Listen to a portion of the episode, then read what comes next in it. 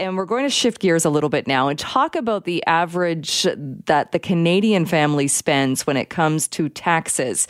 And the Fraser Institute has crunched the numbers for 2018. They have come up with a number saying that more than 44% of household income goes to taxes. So let's bring in Finn Poschman, a resident scholar at the Fraser Institute, to talk a bit more about this. Finn, good morning to you.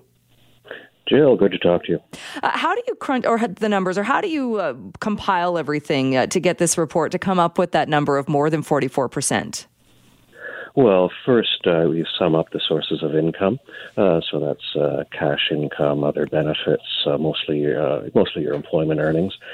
These are all derived from Statistics Canada surveys.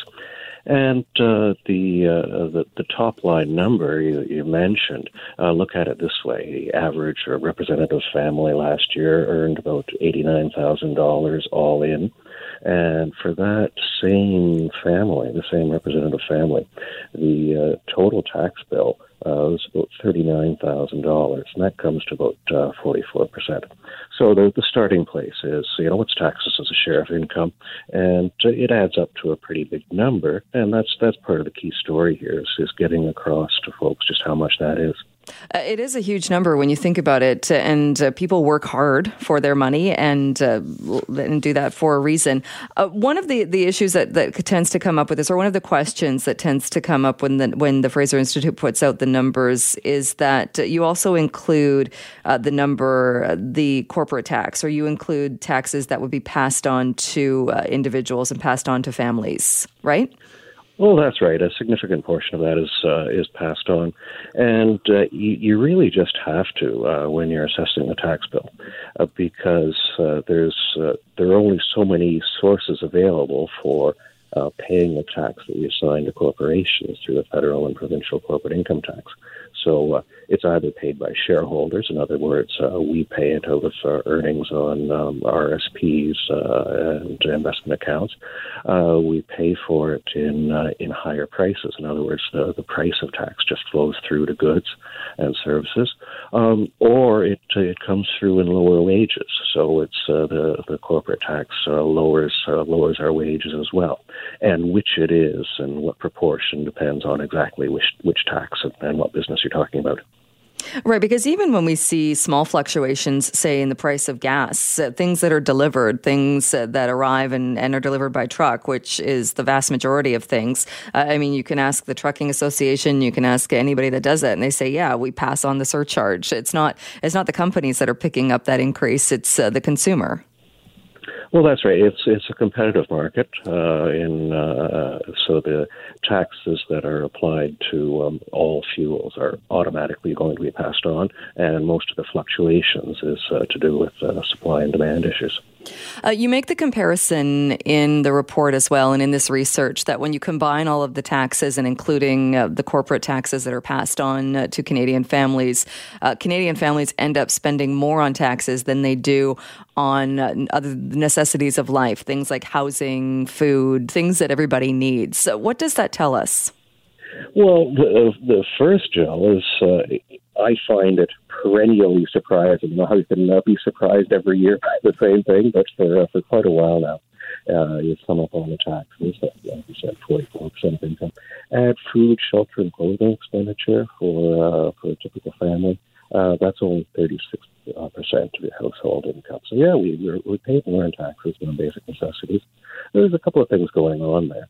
One, over the past couple of generations, government's got a lot bigger. It does more than it used to do, which might be fine for a lot of us, and we do get services for it. So that's so far so good. But the price of food and clothing, the market and competition have really brought down the cost of those things relative to income over the years. In other words, on average, we're richer than we were, have higher incomes than we did a couple of generations ago. But a lot of it has been soaked up in the growth of government.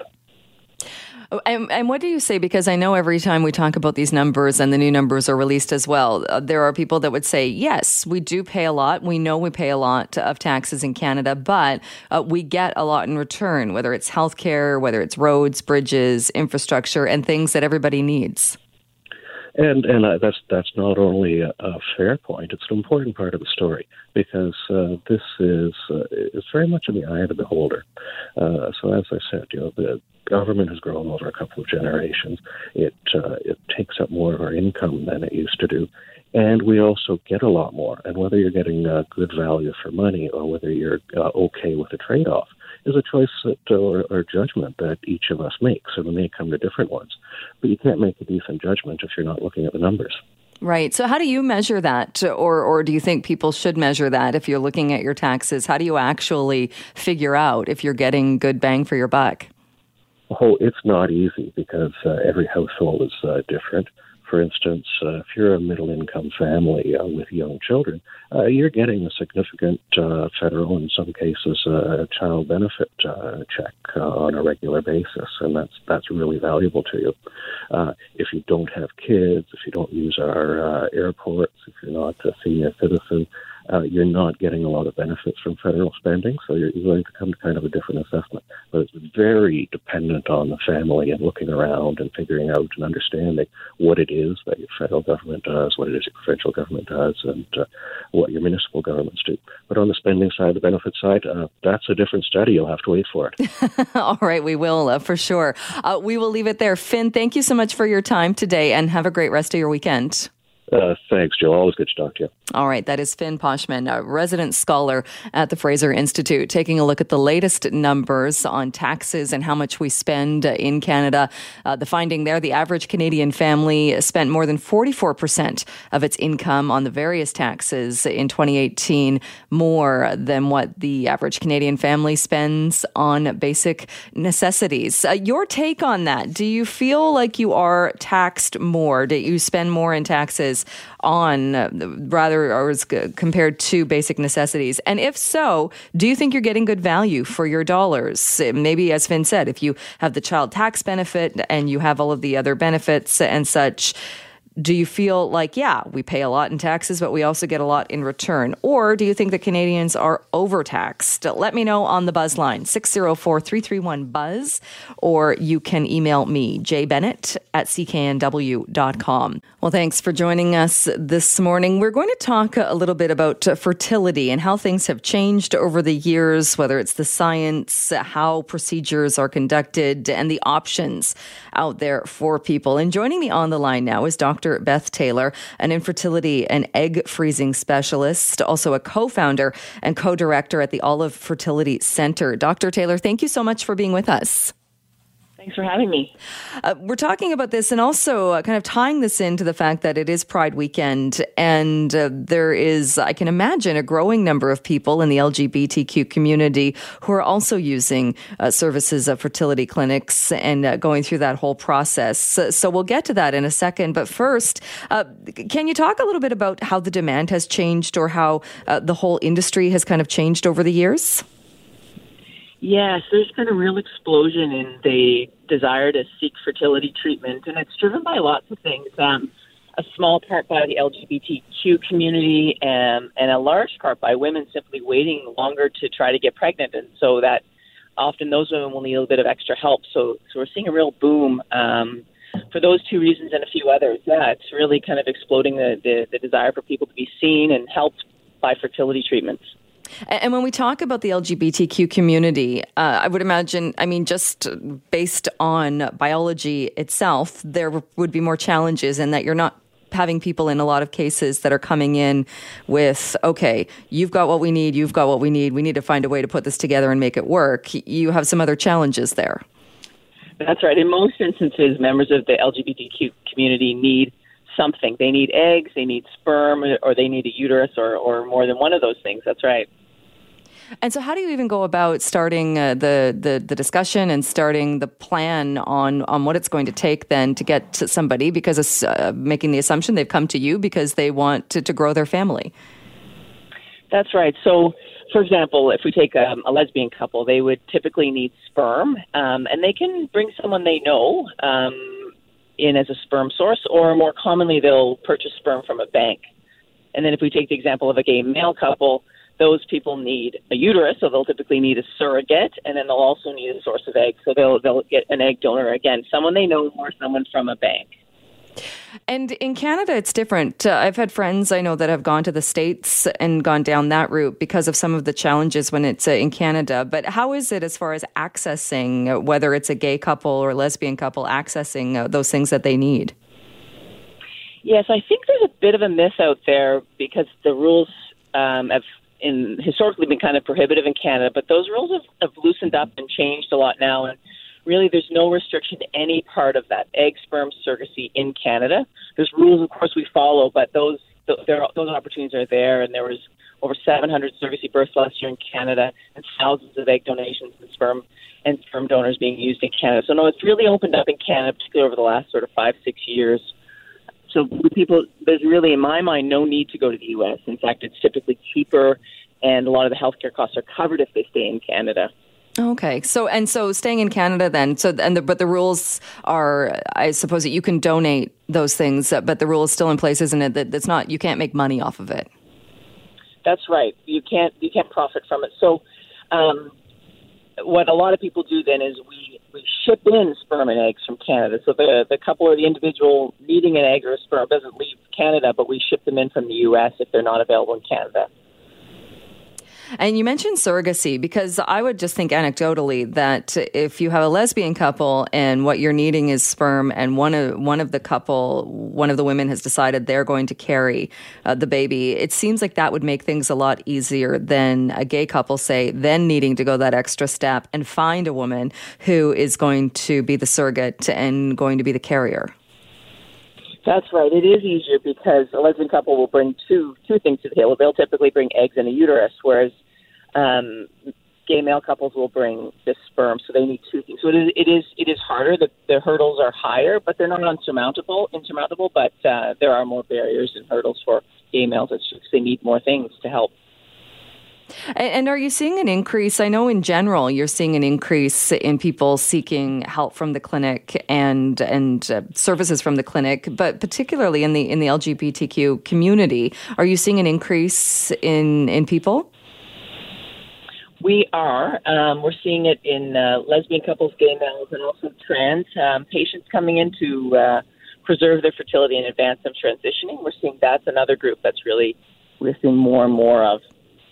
Well, that's an interesting. I hadn't even thought of that one as well. And that's, I would imagine, a certain amount of planning going. If you know you're going to be you're a trans, either trans woman or trans man, knowing that down the road you might want to start a family or change or have that option, then if you haven't taken this step, I would imagine it would be much more difficult.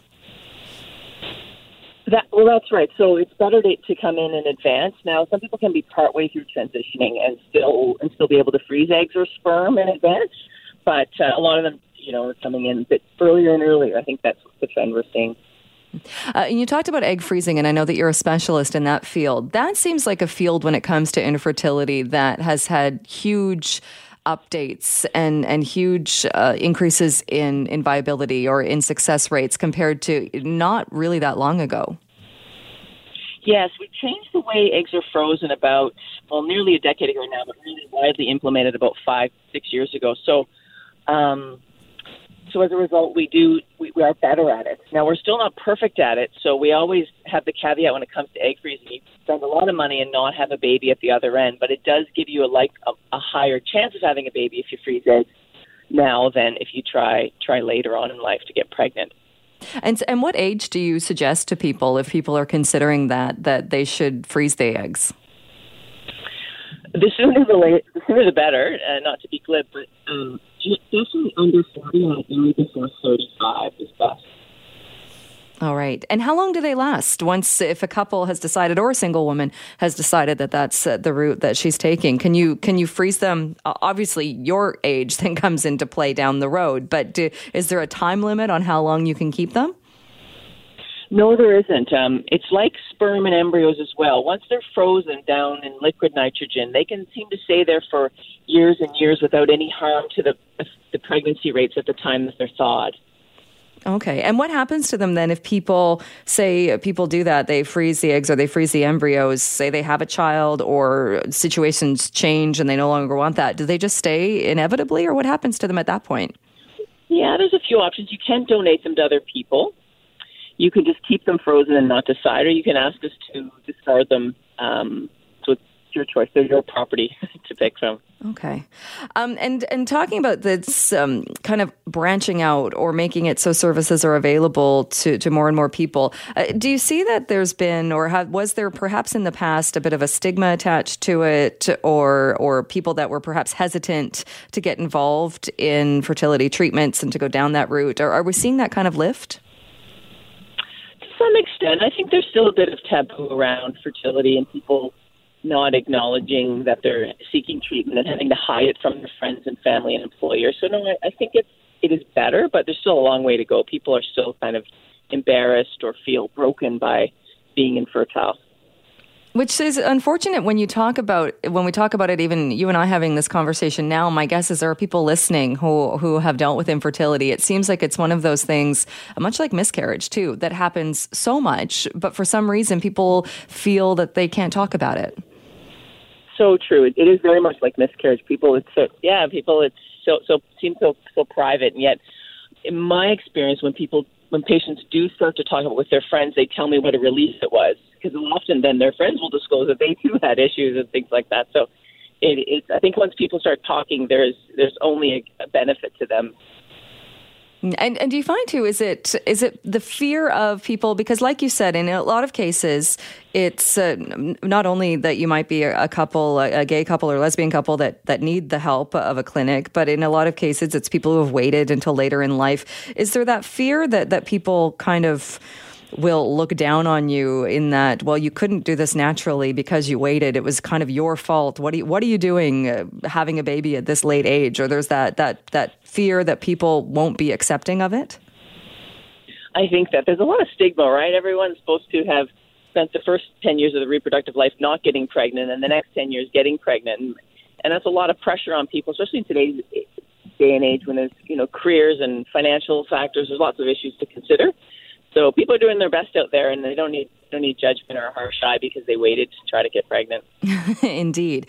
So if people are listening to this, so say somebody is listening to this and they've considered it, they've maybe been hesitant, what is the first step? Because I think that might also be a bit of a deterrent, people thinking it's intrusive and not knowing how much information they need to bring or give up. But what is the first step that you tell people who perhaps are struggling and want to start a family? What is the first thing they need to do?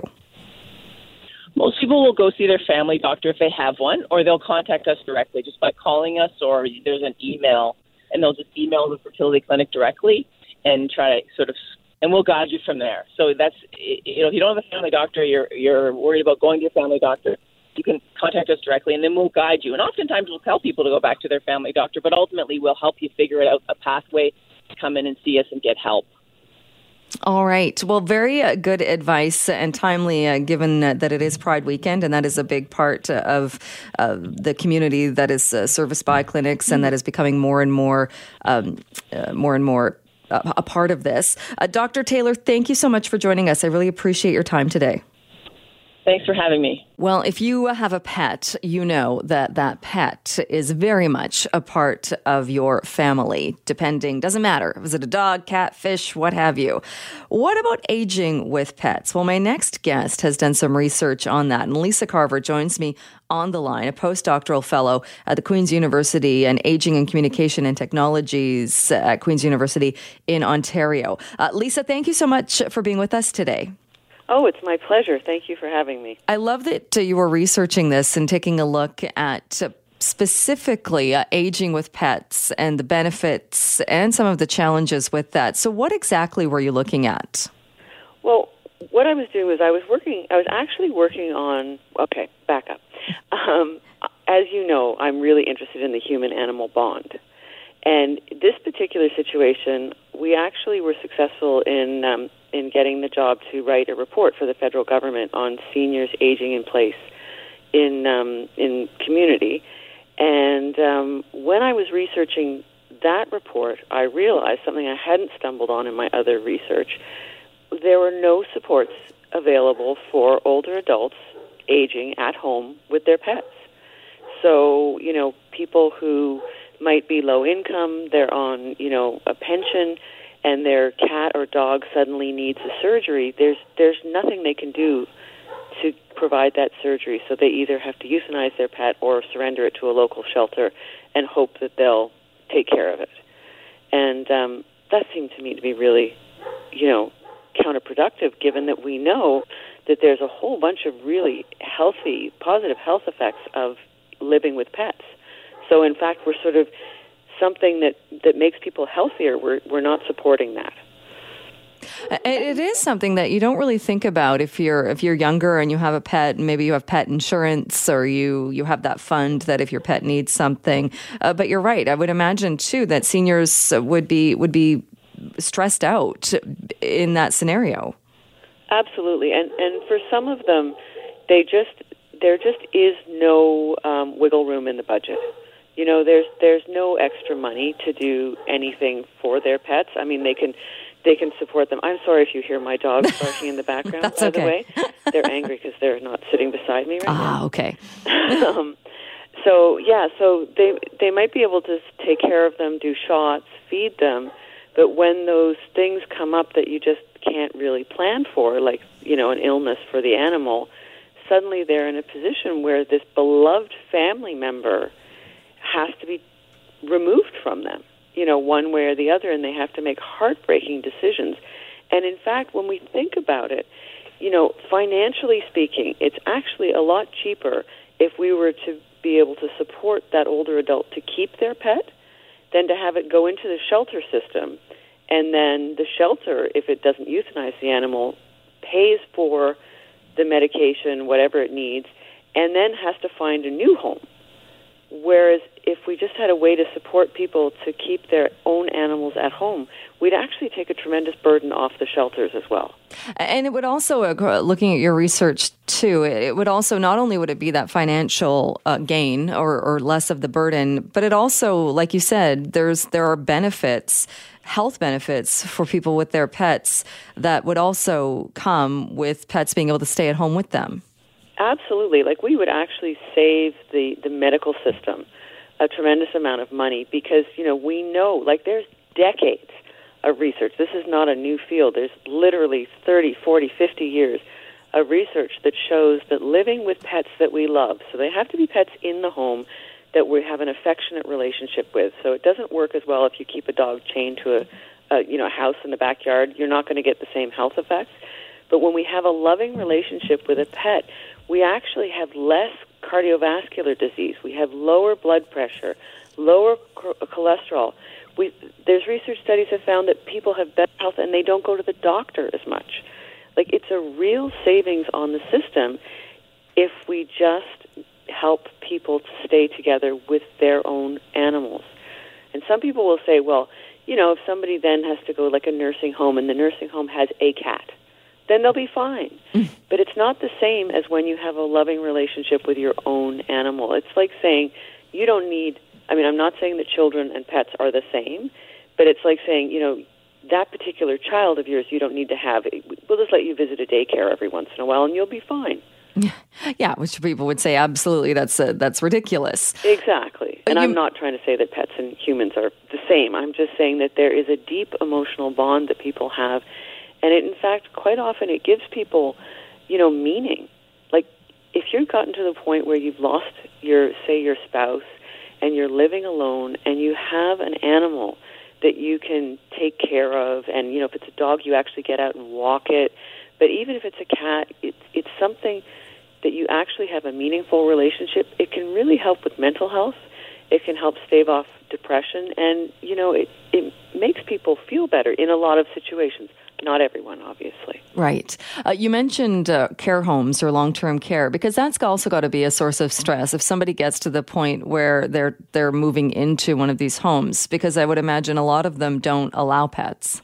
That's right. There are some that are making the adjustment to allow a person to bring a pet. Of course, it has to be a certain, you know, it has to be a pet that's friendly with other pets and people, you know, there's qualifications or, you know, associated with which pets can go in, but some are trying to make the adjustment. But we also know that research has shown that people, in fact, their first choice is to age in place in their own homes. So most people, not all, but most people want to stay in their home, whether it's an apartment or a house or whatever. They don't want to go to a group housing facility. And so, you know, part of that is keeping their pet, but part of it is keeping their autonomy. And so given that we know that people want to stay at home, and we in fact have a lot of programs in place to help people stay at home, it seems to me to be a very small tweak of those programs to, you know, if you're giving people money to mow their lawn or to paint their house, why can't we give them a little extra money to clean up Fido's little droppings in the backyard, or to help, you know, them, if you're giving them transportation to go to doctor's appointments, can we give them transportation to go to a veterinary appointment in the same programs? So we're not even reinventing the wheel, we're just adding a little enrichment. And you also touched on, and I think this is something we probably don't think about a whole lot, is as we get these hot summers and heat waves, and thankfully it's been a relatively non-eventful summer here when it comes to forest fires, but we have certainly in the past had times when the smoke has made it difficult for people to breathe and stuff. Going to cooling centers and going to places to stay safe and to stay healthy, somebody with a pet would be reluctant, or even perhaps in some cases not able to do that. Absolutely. Again, there's research that documents that faced with the option of abandoning your pet to possible death, especially in the case of something like a forest fire where you know that it's going to be a traumatic death, but even, you know, in flooding and in heat situations, people are just not willing to abandon their pets. So they'll either stay with them or they'll try to leave on their own with them, and it can become extremely dangerous. So again, if we look at, you know, in the face of climate change, we need to add into, you know, our evacuation plans, how do we evacuate people with their pets? Because we've certainly found that in some climate crises, like the fire at Fort McMurray, animals were evacuated separately from their owners, and they weren't always able to reunite them. So, you know, that's an added trauma. So not only did you lose your home, you've lost your animal. You don't know whether it died in the fire or whether it's gone to a shelter and was never able to be reunited with you. So we need to look at evacuation plans that say to people, we're going to get you out and we're going to get your pet out, and you can go to a place where you will be safe there, and find ways to deal not just with the friendly dogs that are so cute and love everyone, but we need to also manage, like, what do we do with the potbelly pigs? What do we do with the dogs that aren't socialized to be with other dogs? Like, we need to, because those people may not leave their homes if they have to leave their beloved but not particularly friendly with strangers animal. Yeah, so looking at all of these different areas and things that you've researched, what would you say then is the number one issue that you would like to see addressed or would help to address? I think that we need to consider the bond between humans and animals as a priority in our community support funding. So we need to basically build that into our programs. When we're thinking about how do we support older adults aging in place, we need to think about, and if they have beloved companion animals, how do we support that as well? Because it will result in savings in our healthcare system, in our shelter systems for animals. It's going to help us fiscally, and it's going to help people's mental health and physical health, as well as the well-being of their animals. All right. We will leave it there. Lisa Carver, very interesting research. Thank you so much for sharing it with us today. Thank you, Jill. All right. Lisa Carver, postdoctoral fellow, also adjunct assistant professor, Queen's University, on the line with us from Ontario. All right. This is something we've talked about on the program in the past. Last time we were talking with anglers concerned about the continued regulation for recreational anglers and the call to at least be allowed to retain hatchery salmon. We also spoke to the federal fisheries minister. He made no promises, no guarantees, and actually said there was no issue with gill nets, with nets on the Fraser River taking Chinook, which the anglers took big issue with. Well, now we're going to talk about that again, see where things stand right now, and also find out why some anglers are concerned and upset by the actions of a couple pretty high-profile members of the David Suzuki Foundation. Well, let's bring in Dave Brown. He joins us on the line now. He is a recreational angler, also the chair of the Squamish-Chilliwack Sportfish Advisory Committee. Dave, thanks so much for being with us. Hi, Jill. How are you this morning? Very well. How about you? I'm good, thanks. Thanks for inviting me on the show. What I wanted to bring to your listeners' attention is specifically the hypocritical actions of David Suzuki and the CEO of the Suzuki Foundation, Steve Cornish, who recently took a fishing trip on July 1st to 4th, 2019, to the Outpost, which is a fishing lodge in Haida Gwaii. This lodge is one of the most famous lodges for some of the best Chinook fishing in the world. And just prior to the recreational anglers having an opportunity in the South Coast to start fishing for Chinook salmon, being able to retain one Chinook salmon in many areas close to Vancouver, the Suzuki Foundation released a article saying, for orca's sake, don't hook a Chinook this summer article. So, you know, as a recreational angler and conservationist, it's incredibly frustrating, and it makes many of us furious about the double standards of this organization and failing to act in the best interest of all Canadians and Chinook salmon. The trip up there, I mean, my understanding is they did target Chinook salmon for catch and release, but did not retain. But still, the optics of it is not acceptable, and it's very hypocritical. Right. And we are going to talk with them on the show tomorrow. But I can say, like you said, so they the defense of that they're saying is that they weren't fishing for Chinook; they were fishing for coho salmon. But like you're saying, so you're saying it appears that on the one hand, while you put out this campaign, and if you go to the David Suzuki Foundation website, you can see it, and it says what you just said: for orca's sake, don't hook a Chinook this summer. What other concerns do you have though with this kind of? Is it because they're putting the campaign out there on the one hand, almost like a do what I do or do what I say, not what I do?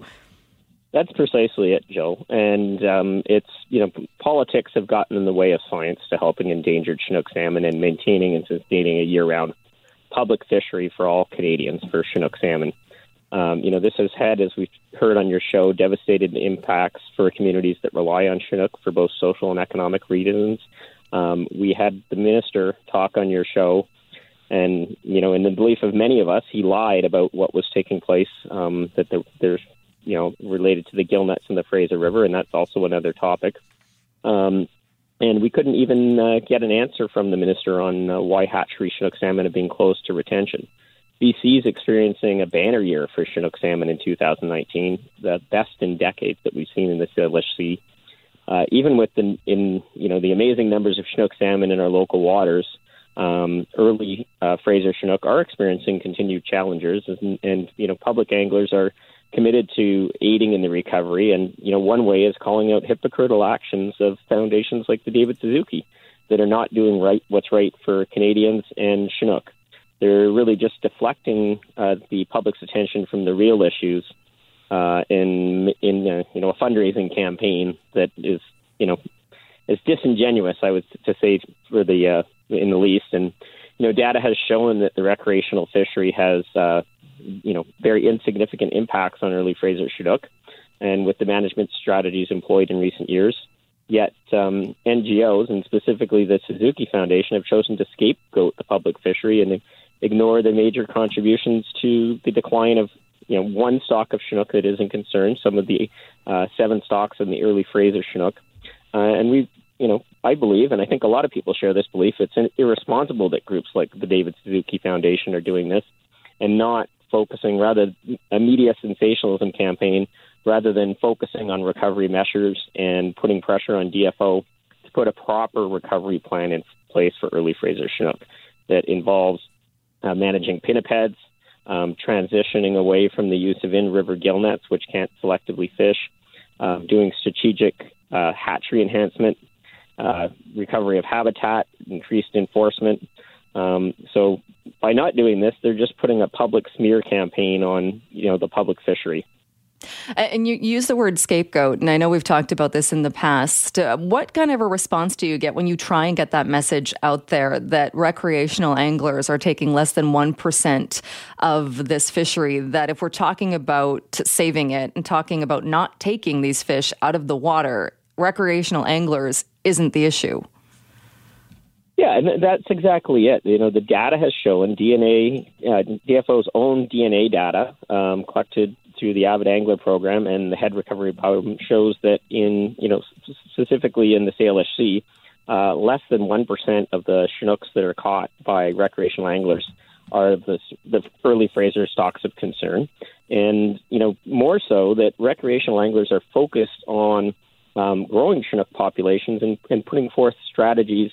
As I talked on your show, when you had the minister on, I had mentioned that we'd put a couple of proposals before Minister Wilkinson for hatchery enhancement on the stocks of concern on the Upper Fraser, and also looking at ways that we could have openings for recreational fishers that just targeted hatchery enhanced Chinook salmon, which weren't the stocks of concern. Yet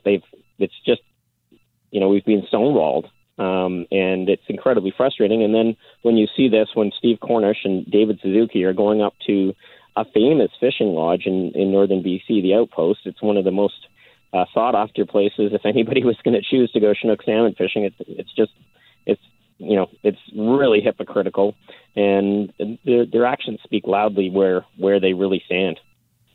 And we also have the issue right now of the Big Bar landslide, and Fisheries and Oceans Canada is saying that it too presents a clear danger for the at-risk Fraser River Chinook. And I know some anglers have come out saying, wait a minute, one's not really related to the other because of the time of year that we're at right now.